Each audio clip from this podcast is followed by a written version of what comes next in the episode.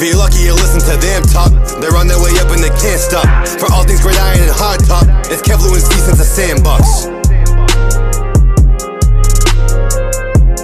What's going on, everybody? Since the sandbox is back, week two is in the books. As we look ahead to week three, we'll give you guys our games of the week and what we think will be some of the most exciting and must see TV on this upcoming Sunday.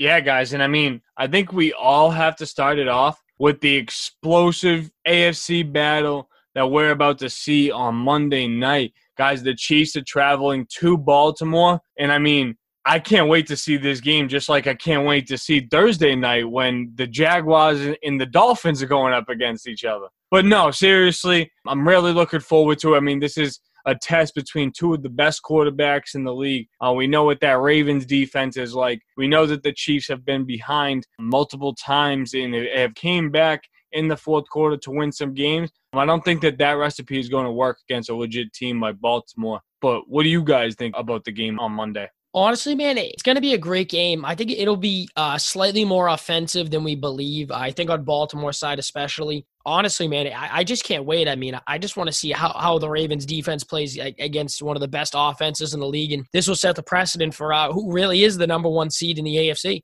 Yeah, I think it's going to be an absolute, not slingfest, but like Lou said, offensive game. I think it's going to be very high scoring. And I think, you know, this is this is one of the games of the year. And I think it's, it's exciting that we're seeing it so early on, too. It's only week three, and we already have a game like this on prime time Monday Night Football. So I think it's just going to be this. This is a game where I wish there was fans in the stands and stuff like that because, you know, it would have been great to watch, you know, even though I'm not a fan of either team. I think just the atmosphere itself and everything. It would have been a great game to just to be a part of and watch as a football fan. But it's still going to be a good game and definitely probably the most exciting of the week. Probably will. And if Uncle Tony doesn't come down to Eastie to watch that Ravens game, Kev, I heard that we're ordering Asia and going to your house to watch that oh, game. Oh, well, first of all, if he doesn't come, I'm going to duff him. That's the first thing. But yeah, we can do that too.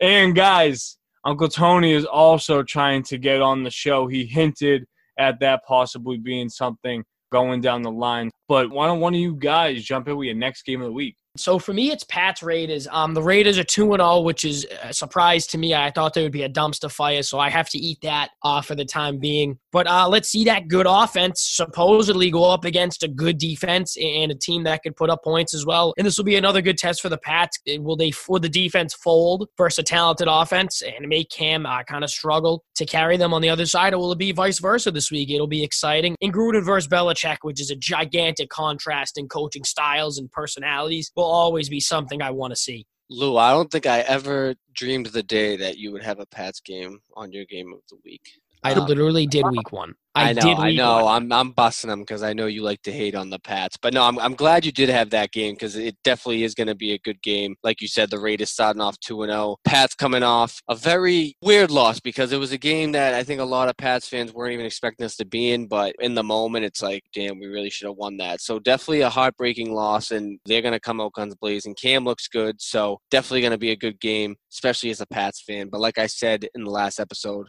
Cam Newton for MVP. Yeah, Kev, uh, you better slow down with all that Pat slander. But I'm gonna hop in with another game, and this is going to be a, a, team that the Patriots are going to have to play and you know really compete with in the division. Um, and that's the Ram versus the Bills. The Rams looked good last week versus the Eagles. They're going to have to stay on the East Coast, and I'm not really sure if they're going to be able to, to handle Buffalo like that. I know, like we said, they're not really being fans. There's less of a home field advantage, but I definitely still think that there's something there. But it's all going to come down to that Tyler Higbee matchup, Lou. If he can get that out route in the end zone and he can put up a couple of touchdowns, I think that's what is going to make the difference in the game. We know that Buffalo has a good secondary, so Robert Woods and Cooper Kupp, um, I'm not really expecting to be the highlight of these games. But it's really going to be a, a, tough matchup because this is a good team in the NFC and a, a team that's really trying to be one of the top dogs in the AFC.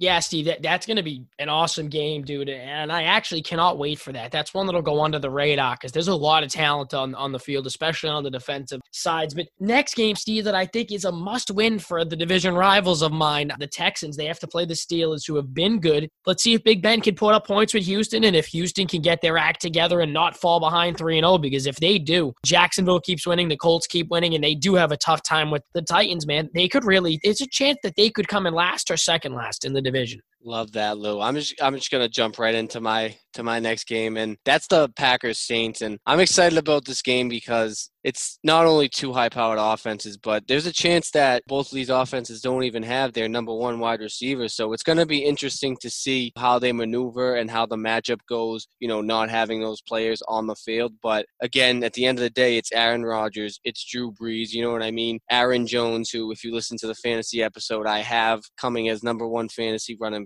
this week. So definitely think it's going to be one of the best games of the week. Definitely interested to see again how the Packers continue to go on if Davante doesn't play. Same with the Saints about Michael Thomas, but definitely going to be a fun game to watch. Definitely will. And Kev, I also had that as one of my games.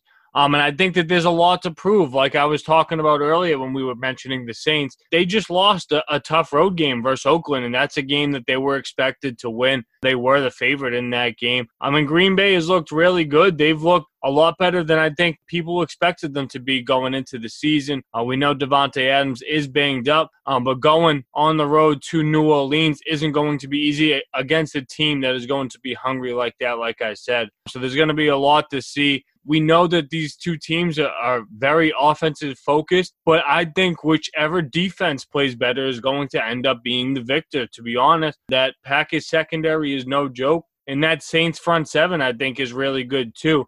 Um, and also having Malcolm Jenkins and Marshon Lattimore in the back end.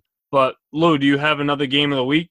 Yeah, absolutely. Uh, the Cowboys in Seattle, I mean, not even for fantasy purposes, two of the best quarterbacks in the NFC uh, and the best QB in the NFL is playing, the best player in the NFL is playing. So we should all watch just for that fact. But no, it's going to be a really good game. Uh, can Dallas beat a good team? We'll find out. You know what I mean? It is just going to be one of the games where Seattle kind of takes off and plays to their competition. Not that Dallas is a bad team or anything, but Steve, you know, when they play outside of the NFC East or they play a, a good team, it's just they're not the same. You know, they're not the same. And Seattle's been hot. Russ is killing it, and I, think that's really interesting. America's team versus the best player in America. So I'll definitely be tuning in. That's definitely one to tune into, and and I think we're all excited for that. There's a lot of fantasy implications in that game. Like you said, Lou, the greatest quarterback right now, America's team. I think that this is a, a matchup to prove who really is, you know, uh, setting the tone in the NFC to really be that top dog. All right, guys, that's our games of the week. Make sure that you guys tune into our week two impressions and our week three fantasy rankings. Give us that five star review, guys. Since the sandbox, we out.